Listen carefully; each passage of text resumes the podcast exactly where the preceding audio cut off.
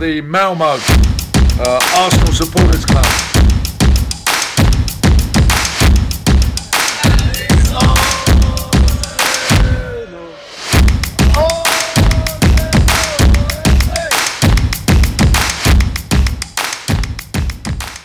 Då hälsar jag hjärtligt välkomna till Arsenal Malmös podcast och jag heter Niklas Lindblad. Denna veckans podcast det är ett samarbete tillsammans med Arsenal Göteborgs podcast och det som kommer här om en liten stund det är del 2.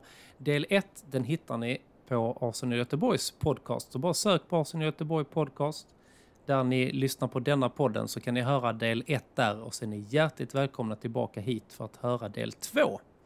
Är det så att du redan har lyssnat på del 1 så är du varmt välkommen till Arsenal Malmös podcast och del 2 som börjar alldeles strax. Vi är tillbaka med en mer vanlig podd nästa vecka så lyssna även då. Så kör vi en liten jingle och sen rullar del 2 vidare. Ha det så bra och ta hand om er och alla ni som lyssnar ni är grymma. Ha det så bra!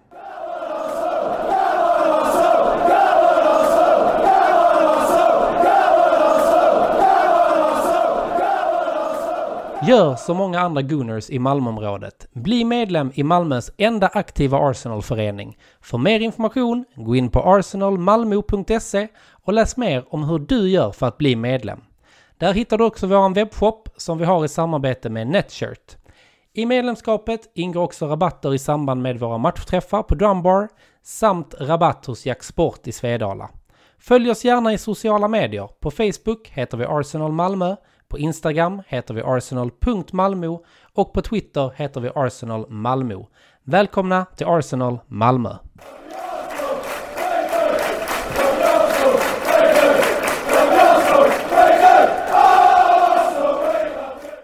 Niklas, hur gick tankarna? Jag var bara nöjd med att vi har 3-0 och kan bara spela av det egentligen, men jag ville väl nog lite mer att vi kanske skulle ha gjort lite fler mål. Men såg väl också att det var läge för Jesus att göra sina första minuter tillbaka på fotbollsplanen. Så jag tänkte nu gå i halvlek. Rickard, hur gick tankarna på Drumbar? Kommer du ihåg det? Jag gick och beställde öl i alla fall. Ja, det är klart du gjorde. Mycket bra. Det ska man göra. Det ska man göra. Ja. Var ganska, och vi alla som satt där, vi var ganska så... Ja, men nu är det klart. Ja. Det här var, vi sa det innan några stycken. Det hade varit gött om vi kunde få leda med några bollar i paus. Vi kan slappna av lite i andra halvlek. Vi vill inte ha ett nytt Bournemouth. Och precis så blev det. Ja. Ni så här snörde av i skorna och satt upp fötterna på bordet och bara japp, nu var vi här pojkar. Ja. Men det var god stämning annars, Drumbar? Ja, det var lite... dämpat, just eftersom det inte blev så spännande så var det ganska avslaget faktiskt. Nej, just det. Sen är det ju... Nej, sen är det ju det här med söndagsmatcher. Jag är ju väldigt, väldigt trött på dem. Det är också ett skäl till att man vill tillbaka till Champions League liksom. Att det blir mer lördagsmatcher. Det är lite roligare än att... Förstår ni vad jag menar? Det blir lite... Det är lätt att... ju bättre stämning när du tittar på en pub på lördag än söndag. Ja. Helt klart. I wonder why... Ja. Men andra halvlek. Jag ska försöka summera så får ni precis som förut säga emot mig eller hålla med mig. Men andra halvlek av naturliga skäl så tycker jag att för Fulham kom ju ut och bara fort som fan rädda någon slags heder de har. Arsenal försvarar sig ganska så bra och sen bara är det återigen trycker på springa snabbt-knappen och rullar upp Fulham fortsatt. Och jag tycker på ett sätt att det är synd att det inte blir något mål för Arsenal i andra halvlek. För kollar man bara på det är 3-0 i första och det är 3-0 efter 90. Ja, men då var säkert Arsenal inte så bra i andra. Men Arsenal spelade ju så jävla fin fotboll då också. Det var bara att bollfan inte ville gå in . Rickard, vad säger du om min lite summerande analys? Men jag håller med. Det var ju en ganska avslagen halvlek, speciellt som du säger i början. Men vi var ju sjukt bra på att spela av, hålla i bollen. Och man såg ju det att man tog inte de här sista löpningarna. Men samtidigt, vi spelade runt bollen och lät dem jaga. Och jag tror de kände ganska snabbt efter 15 minuter att det är kört, det här går inte.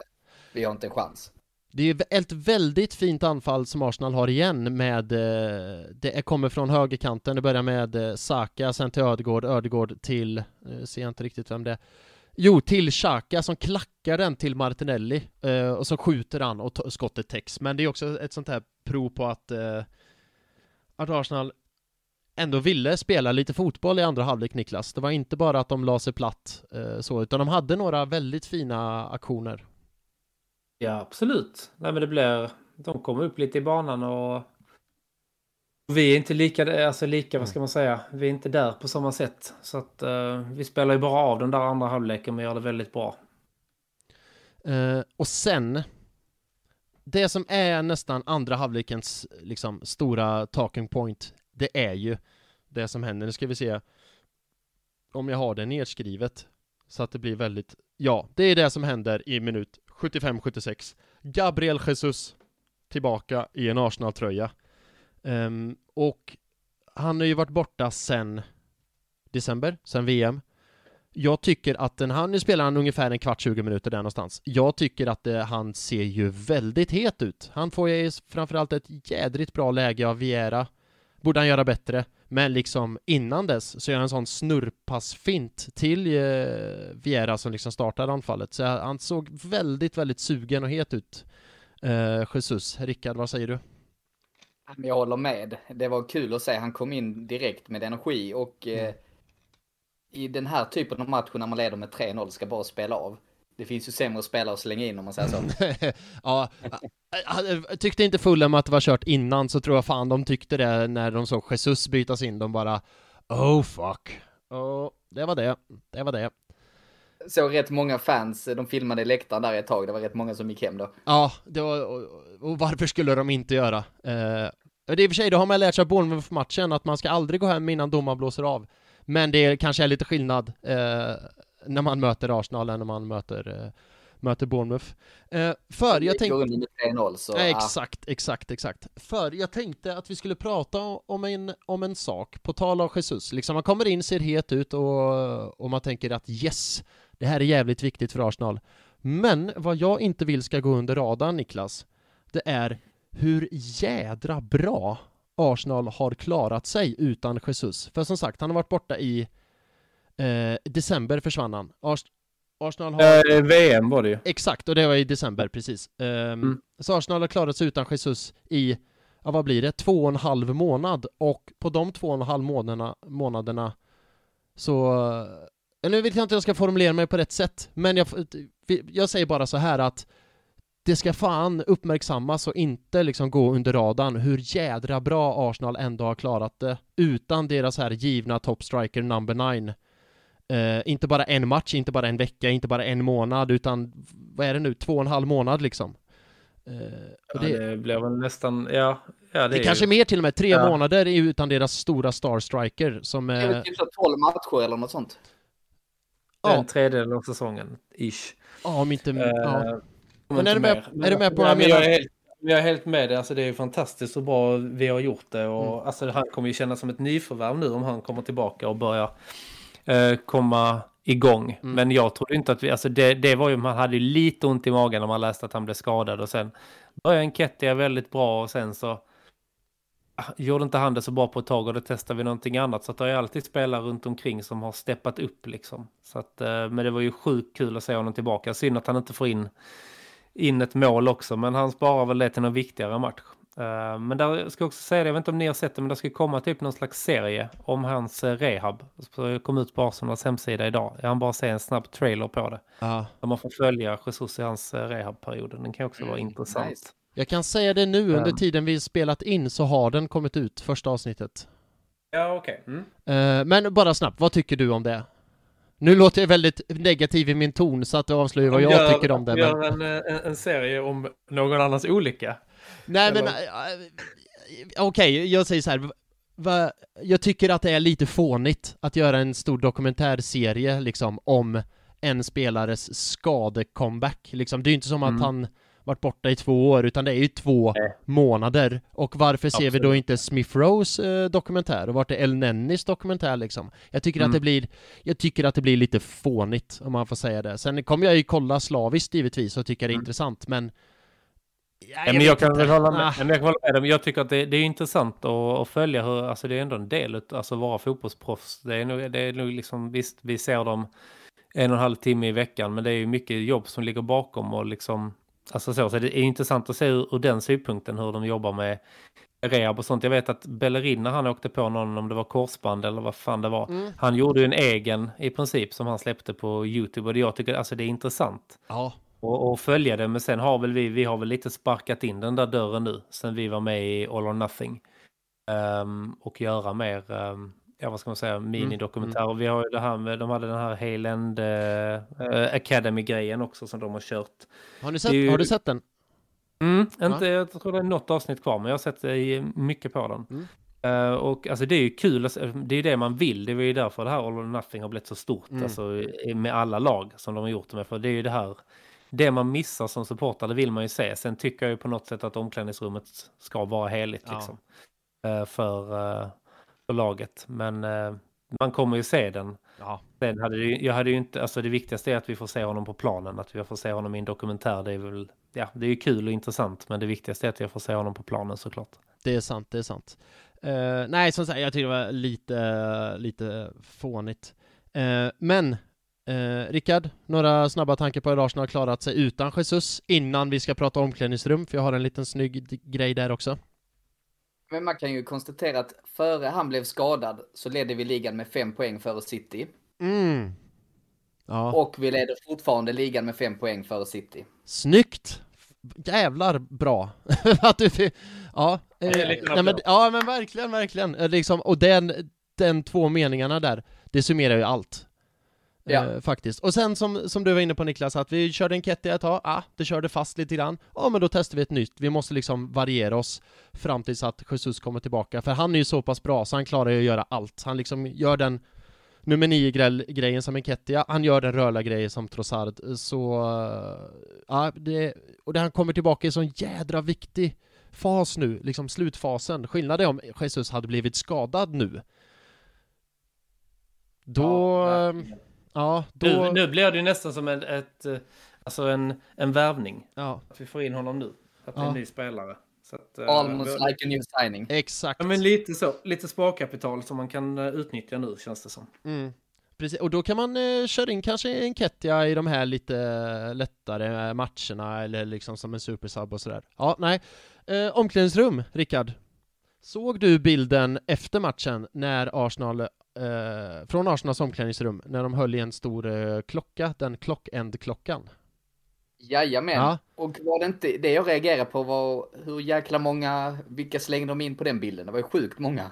Ja, just det, de tog med hela juniorlaget. Nej, jag kollar på bilden nu, och ni som också vill se den, den finns på Arsenal Göteborgs sociala medier, så sök rätt där så ska ni också se den. Nej, det är som du säger, det är jädrigt många personer.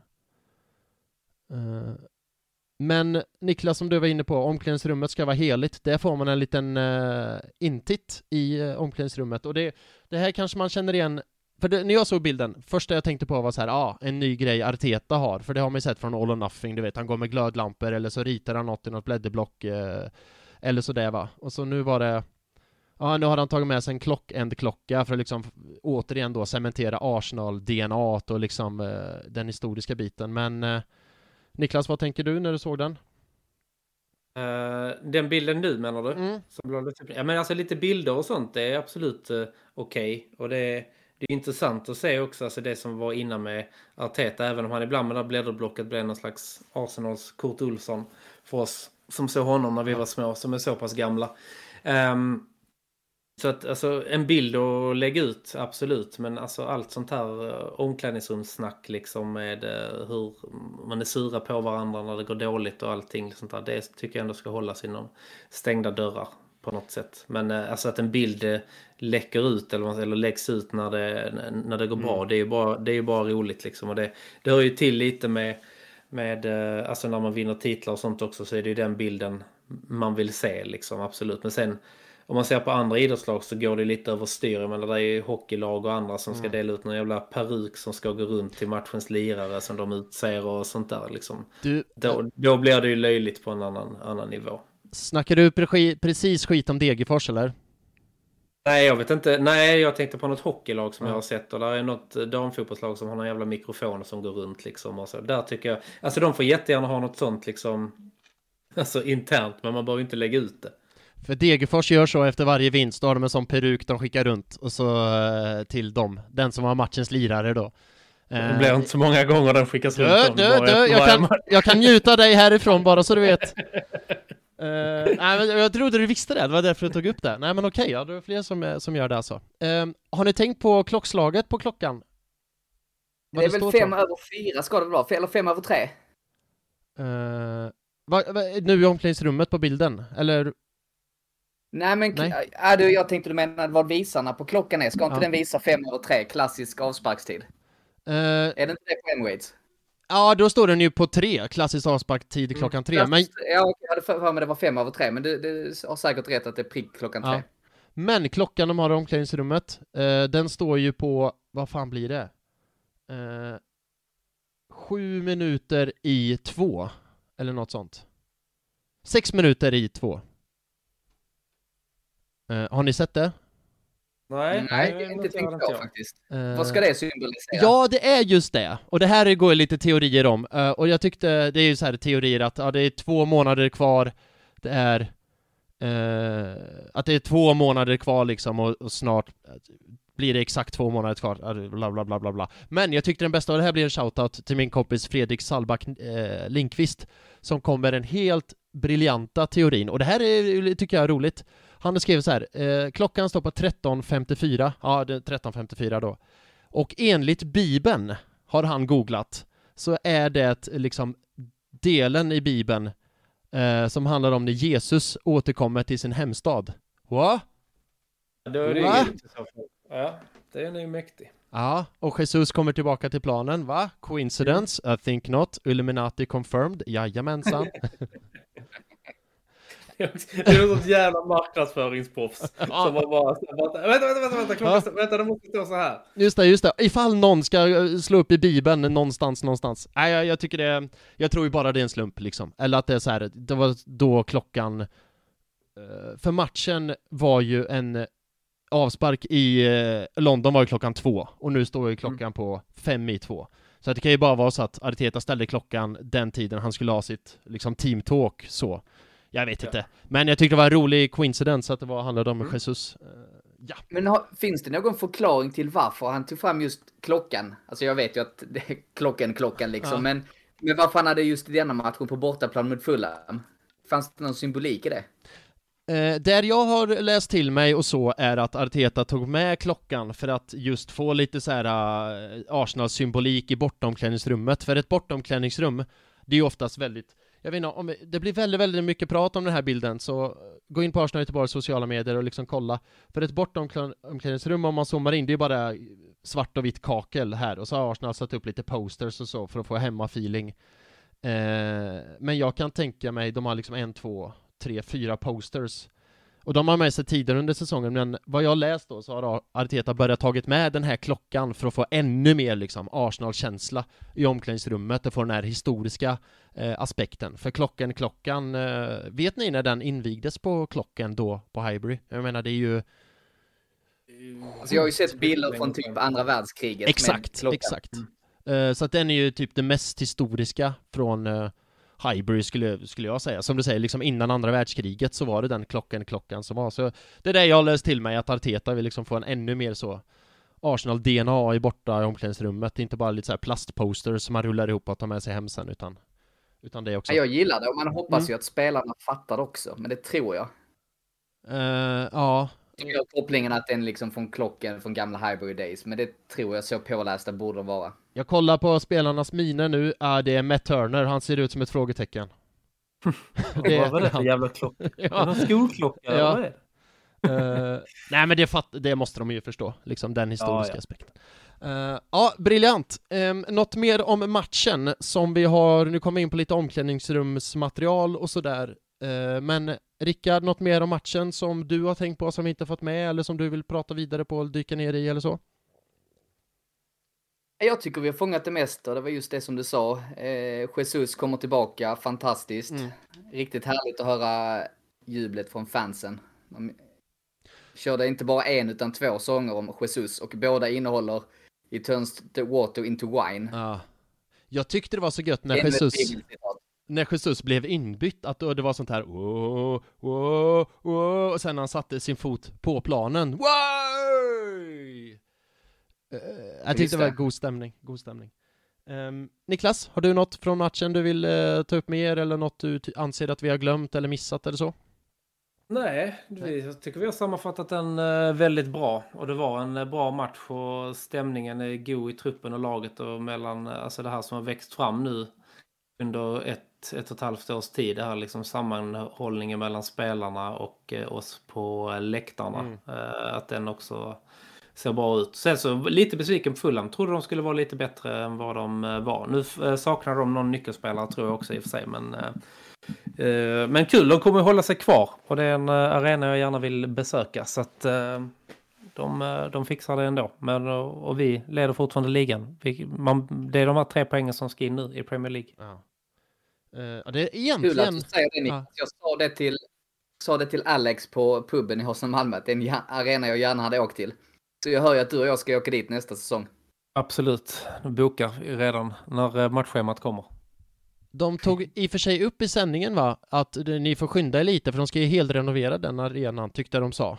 Det var lite avstängt där uppe så. Sen ska vi säga också att det var Artetas 100:e seger. Just det, snyggt. Det ska vi inte glömma. Absolut inte. Jag har ju fler segrar än honom som Arsenal-supporter i alla fall. Men apropå storhet som var vansinnigt tidigare. Men absolut, det är ju grymt. Det är ju en milstolpe.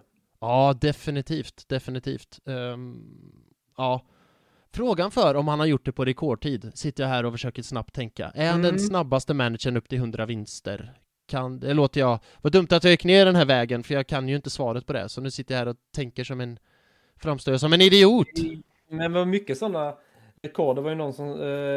att Trossard var den första som hade gjort ett hat-trick på assist på en halvlek och massa sådana grejer. Så att det var lite rekordmatch faktiskt. Alltså det är nu tar jag spricker igen, men det är nästan lite grann så som Messi och Ronaldo i deras heydays, att varje match de spelar var ett nytt rekord de liksom slog, om ni minns det. Det är lite grann som i Arsenal nu. Alltså, snabbast i 3 assist, 100:e vinsten, rekordfort.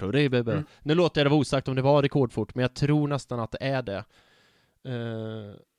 100 vinster för Arteta, det är otroligt bra. Bra att du fick med det. Det är riktigt, riktigt bra.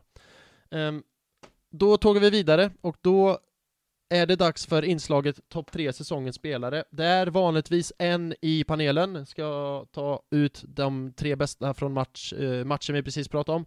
Nu har ju det här uppdraget fallit på er 2. Så nu ska ni 2 tillsammans komma med en topp 3-lista. Det är intressant att se hur ni har tänkt och hur ni har kommit överens och enats och sådär. Den ni tyckte var 3:e bäst i Arsenal ger ni 1 poäng, näst bäst 2 poäng och bäst i Arsenal ger ni hela 3 poäng och gärna med en liten motivering.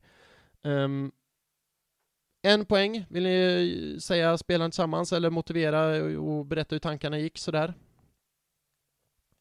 Jag tror du satt oss lite på poddkanten om tanken vad vi skulle ha gjort en hemläxa och gjort detta innan. För jag har inte pratat ihop oss, ska jag säga. Okej.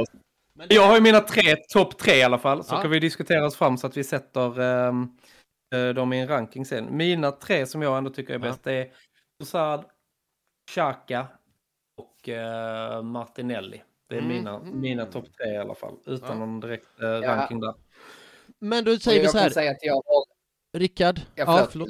Nej, fortsätt du Rickard. Har du några andra 3 du vill... Eller... Jag har en av dem som jag har samma. Men sen har jag faktiskt 2 andra. Jag har också Trossard, men sen har jag 2 andra. Trossard tycker jag är bäst. Han gör 3 assist och levererar jäkligt bra. Då sätter vi 3 poäng på honom. Han lär ju inte vinna totalen ändå. Men han är värd att vara med på den listan som fått poäng. Då ger vi 3 poäng till Trossard. Yes. Ska jag säga de andra 2? Ja, men gör det. Så kan vi diskutera oss fram lite grann. Säg de andra 2. Ja, och det är... 2 spelare vi nämnde när vi pratade om matchen faktiskt. Det är Partey och Saliba. Så där blir spännande, Niklas. Då kommer jag i någon form av liksom vågskål och programledare lyfta ett finger och höja röst för Thomas Partey. För jag tyckte han var vansinnigt bra. Sen om han får 2 poäng eller 1 poäng, men jag skulle vilja gärna se att han kom med på någon poäng i alla fall. Vad säger ni om det? Jo, alltså jag kan köpa Partey också. Absolut. Så att han kan vara med. Sen är det ju, då är det ju Saliba eller Martinelli i så fall. Eller Xhaka, om han är fortfarande... Ja, Xhaka också. Jag tänkte att Xhaka hade jag som liten bubblare. Jag tyckte han var bra också. Men även Martinelli är riktigt bra. Så att det är bra alternativ. Det är en sån här match som är svår. För det finns ju de här matcherna som alla är typ lika dåliga. När man tänker ingen ska ha poäng för alla var sämst. Men sån här match är det så här, alla var ju bra. Nej, men en dålig Arsenal-spel den här matchen. Nej, finns inte. För alla var liksom topp. Då blir det svårt åt andra hållet. Så är det ju. Men mitt slag eller mitt slut och min motivering då, det tycker jag ändå är att alltså, Martinelli, han rör sig över hela planen och han visar jag tycker han också varit lite slapp de senaste matcherna, inte kommit, men han kom verkligen igång. Och det tycker jag om Xhaka också, att han också varit lite under isen men kom verkligen igång, och det är så fler spelare vi får igång nu, det är riktigt viktigt. Om jag säger så här då, 2 poäng Partey, 1 poäng Xhaka. Vad säger ni om den? Jag köper den. Ja. Rickard? Jag kan också köpa den. Det skulle väl i så fall, jag tyckte Niklas hade bra motivering där om Martinelli, så det är väl tveksamt kanske. Eller men jag köper den, absolut. Ja. För Xhaka gjorde också en 7 på match. Då tog jag lite ledarroll där, så vi kommer vidare. Då blir det alltså 3 poäng till Trossard. Ingen större skräll. 2 poäng Thomas Partey, 1 poäng Granit Xhaka. Yes. Nice. Låter bra. Då ska vi blicka lite framåt. Och förra avsnittet vi hade, så hade vi lite tidspress och jag pratade rekordfort och sådär. Så då var det, hade vi fått en lyssnarfråga som är bara prata igenom jättesnabbt. Och jag fick lite dåligt samvete efter den sen. Så jag tänker att vi börjar med den i liksom ett inslag där vi pratar om lite kommande matcher och sådär. Så vi tar lyssnarfrågan igen. Vi ger den lite mer tid och så. Den är från Nicke Lindén, veteranpanelens egna Nicke Lindén. Jag behöver inte dra hela meddelandet igen. Men han sa ju så här: hur ser ni på avslutningen i ligan? Vi har både Pool och Man City kvar. Båda de två är väl också borta, om jag inte missminner mig. Precis, 2 tuffa bortamatcher. Samt derbyn mot West Ham som krigar i botten.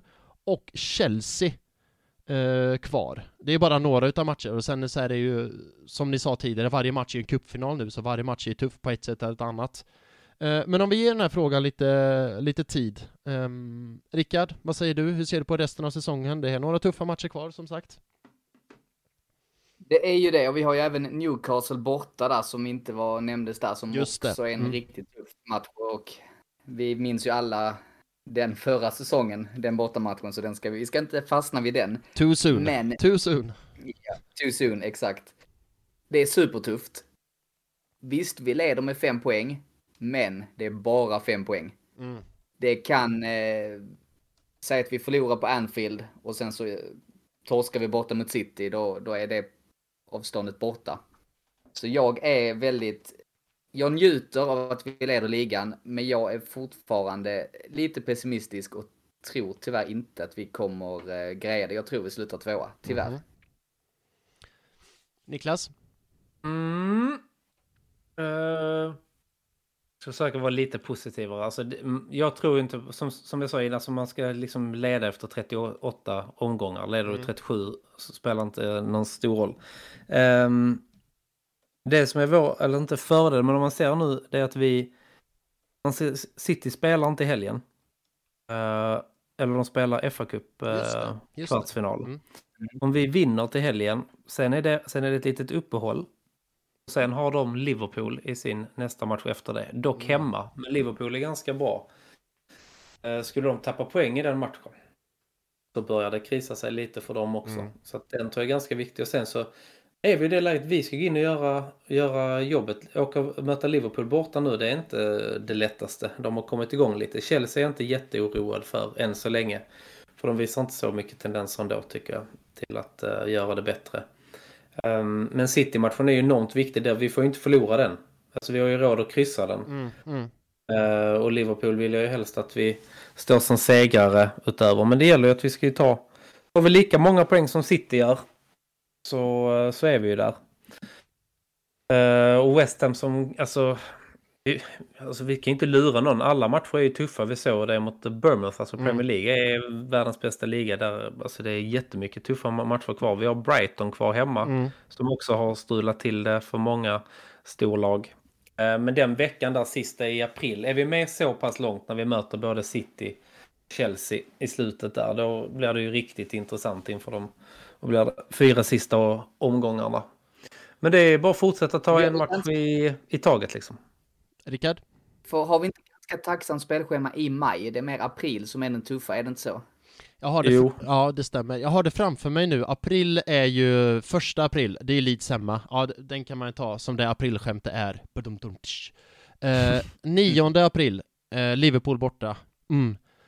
Kläm där in kanske en kvartsfinal i Europa League i 13 april. Och sen är det West Ham 16 april. West Ham borta.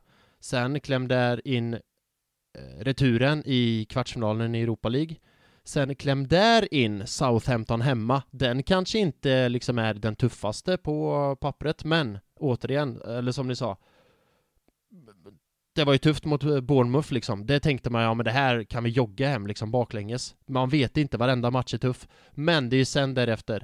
Man City på onsdagen efter det sen. Borta. Chelsea hemma. Helgen efter det satt. Och sen då, 6 maj, Newcastle borta. Så där... Där kommer man... Leder vi ligan efter Newcastle borta, då vinner vi. Vad säger du, Niklas? Ja, jo, det är... Så leder man efter 35 omgångar så är det bättre. Nej, jag skojar. Nej, men alltså, och var med så pass långt fram tills alltså, att vi möter City och kan, alltså, att vi är med så långt, sen kan allting hända. Men som sagt, det är bara att ta en match i taget. Och så, alltså det här när du blandar in Europa League, alltså det visst kan det bli en extra titel, men det är den titeln, den kan jag vaska mot någonting annat. Utan att säga för mycket. Men det är klart det är tufft, vi ska ju möta alla lag och det är framförallt City borta och Liverpool borta nu när de börjar gå bra. Crystal Palace är också ett lag som är rätt sega och knäcka. West Ham borta, de kommer ju, gör de 1-0 tidigt så kommer de försvara den. Då blir det mycket att luckra upp. Southampton har varit ett litet buggy-team för oss tidigare. Behöver inte betyda att de är det år igen. Och sen är det, nej, det är tuffa matcher. Alla matcher är tuffa. Jag är bara glad. Ta en match i taget. Jag försöker inte titta allt för långt fram. Så om vi ska lyssna på dig, Niklas, så ska jag vara glad om det blir Europa League. Nej, jag skojar bara. Nej, om vi vinner. Nej, jag har aldrig varit ointresserad av de matcherna. Jag vet inte, det har kommit nu de senaste veckorna. Det betyder ingenting för mig. Jag är så trött på den Europa League. Så att det står mig hela vägen upp. Ja, nej.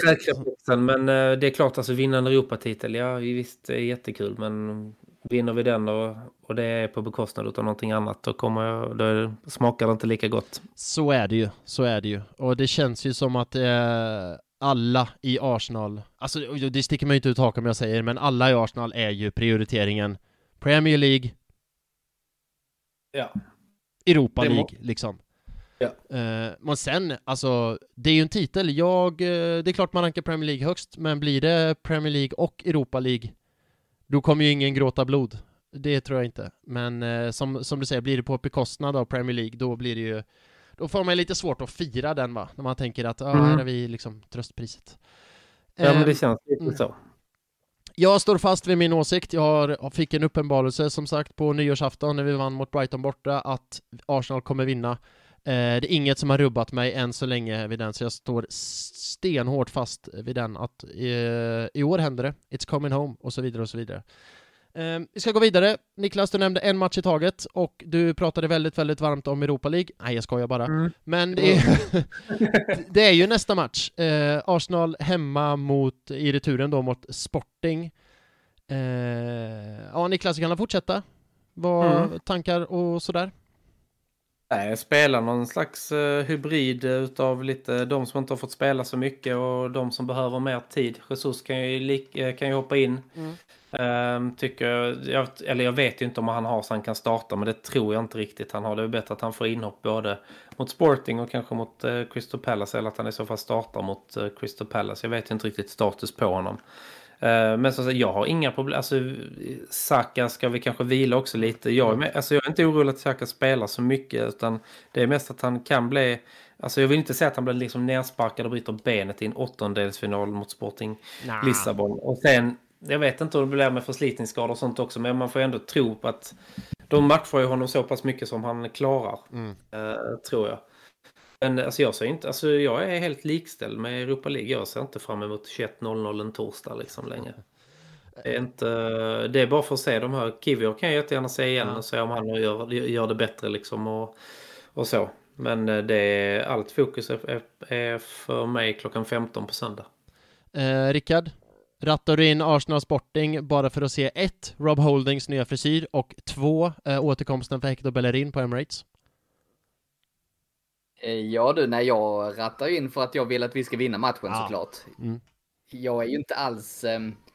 Eller jag förstår Niklas och jag håller med. Eller jag håller med där båda om att Premier League är viktigare. Men jag tycker att... Jag gillar Europa League. Vi ska ju ändå försöka vinna matchen. Men precis som ni var inne på, vi måste vila lite spelare. Jesus ska inte starta. Spela gärna både Matone, Kivior, Jorginho... och några till, både Saka och Partey ska vila, så att vi ändå har lite friska ben, både Tomias och Tierney, några till, så att vi inte startar de allra bästa. Fabio Vieira kan spela, Janna Smith-Rowe och sådär, så att jag tycker vi ska ändå försöka gå för det, men vi måste rotera. Jag håller helt med. Även om vi roterar så ska vi kunna gå vidare ändå. Ja, det håller jag med om. Visst är det så, rotera, men ögonen på en vad blir det? Kvartsfinal. Och det borde vi kunna ta ändå. Och sen, skämt åsido, så ser jag faktiskt ganska mycket fram emot att se Hector Bellerin. Nu var ju han ju skadad i senaste mötet. Hoppas han ändå, om han är fortsatt skadad, åker med till Emirates. För jag tycker att han var en favorit för mig, Bellerin. Jag rankar han väldigt högt. Kanske inte bara som fotbollsspelare, men även som människa och som person. Och när han lämnade Arsenal, då känns det som att... Vad sa du? Som modeikon. Ja, framförallt det. Oj. Där är, ja, men ändå, han var ändå modeikon, men ändå man of the people liksom. Men när han lämnade Arsenal så var det så här lite smyg via bakdörren så där. Jag kände som att han inte fick det avsked han förtjänade, tycker jag. Så jag hoppas han följer med i alla fall och liksom blir avtackad av Arsenal-fansen på Emirates. Och sen är det ju liksom allt fokus på Palace hemma på söndag. Pelle som har gått ganska dåligt, för att uttrycka sig diplomatiskt. Vad fan, de har ju inte haft ett enda skott på mål de senaste 3 matcherna, så att det är ju skrivet i stjärnorna att Wilfried Zaha gör hattrick på söndag. Nej, inte i dagens Arsenal. Jag är inte så orolig. Faktiskt, jag tror att vi det löser vi utan några större konstigheter, säger jag lite så här halvkaxigt. Håller ni med mig då? Ja, men det ska vi göra hemma. Det tycker jag. Därför, som sagt, de har inte rosat marknaden. De släpper inte in så mycket mål heller. Nej, det är precis. Det kan ta tid att få hål på dem. Det ska vi nog ändå vara lite beredda på. Att de har ju ändå, alltså de har inte släppt in mycket mål. De släpper in alltså 1 mål i sina senaste matcher, tror jag. Länge sedan de släppte in mer än det. Sen gör de inte så mycket framåt heller. Så att få hål på dem först i alla fall, så vi inte behöver ligga och trycka på allt för mycket att de gör ett tidigt mål eller någonting sånt där och backa hem, för då kan det nog bli lite tufft. Men jag tror också att vi ska vinna den.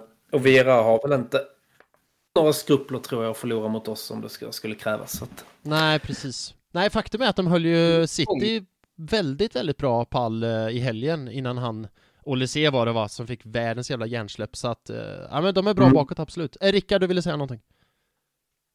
Men jag skulle säga att Lokonga har ju spelat lite nu. Han spelar väl 90 här nu också, va? Mot City. Så det är kul. Nu får inte han vara med eftersom han är då på lån. Men det är ju jättebra att han får lite speltid, tycker jag.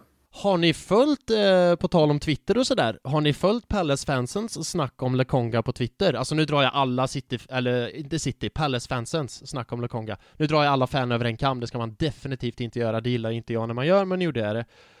Har ni sett och läst och så vad Crystal Palace fans tycker och tänker och skriver om Lokonga? Nej, ingenting faktiskt. Nej, Niklas? Nej. De tokhyllar honom. De tycker att det är en sån jävla bra värvning och sådär, att han är en utav dem, efter han kom in i januari, är en utav de bästa i laget. Det tycker jag är väldigt kul. Det är skitroligt. Ja. Det är jättekul. Och jag såg matchen mot City då i helgen, och man har ju sett Lokonga mot City i en Arsenal-tröja. Då har han ju varit som en yr hörna och rantat runt, men nu i Palace mot City, han var bra alltså. Han var inte alls som en yr hörna på mitten. Nej, han gjorde en väldigt, väldigt bra match. Ett snack om Lokonga får stänga den här podden, för nu har vi rantat runt väldigt, väldigt länge. Det var, vem var det som skrev det på nätet utav E2? Om er senaste podd som var typ 1 timme och en kvart. Det är nästan Arsenal Göteborg-style på den här, eller längd på den här podden. Vem var det som sa det? Det var jag som skrev det. Ja, jag tycker det var fantastiskt. Jag tycker det var underbart. Då flissade jag lite för mig själv. Ja, men vi har en ambition att den aldrig ska gå över en timme för att det inte ska bli för långt att lyssna på. Men ibland blir det ju, har man mycket att snacka om. Då får det vara. Ja. Man ska inte avbryta bra samtal. Nej, men så är det. Nej, men jag läste det och så såg jag 1 timme och en kvart och så fnissade jag lite och bara, ja. Jag tyckte det var kul. Roligt skrivet. Rickard Henriksson, tusen tack för att du kunde ville vara med och prata fotboll och Arsenal och allt. Ja, men tack själv. Alltid roligt att vara med. Ja, det här får vi göra om. Blink, blink, blink. Verkligen. Ja, verkligen. Det måste vi göra. Ja. Och nu ska vi se om jag löser namnet i en take här. Tack så mycket för att du ville vara med, Niklas. Nej, det stannar upp. Du vet, det fan knyter sig. Det går inte. Nej, men nu skäms jag. Det är inte som att du heter något jättesvårt. Men det var bara för att jag satte som press på mig själv. Du pallar inte trycket helt enkelt. Nej, alltså jag bottled it totalt. Ja. Verkligen. Du får öva till nästa gång. Ja, för det här får vi göra om. Blink, blink, blink. Absolut, klart vi ska göra det. Men skämt åsido, tusen tack för att du kunde ville vara med ikväll. Stort tack. Och till alla som lyssnar, hoppas jag verkligen att man vill lyssna på båda våra poddar också faktiskt. Ja, det hoppas vi. Ska vi stämma verkligen av lite? Absolut. Och det största tacket som vanligt går ut till alla er som har lyssnat nu. Och som Niklas sa, hoppas verkligen ni har lyssnat på båda poddarna för att få helhetslyssnarupplevelsen. För det är ni värda, våra kära lyssnare. Ha en fin vecka och så njut av Top of the League.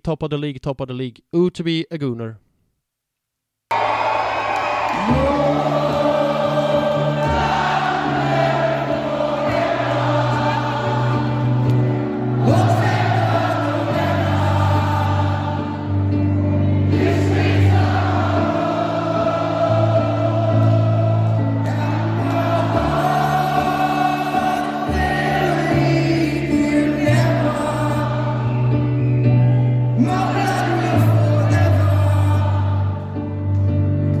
Run through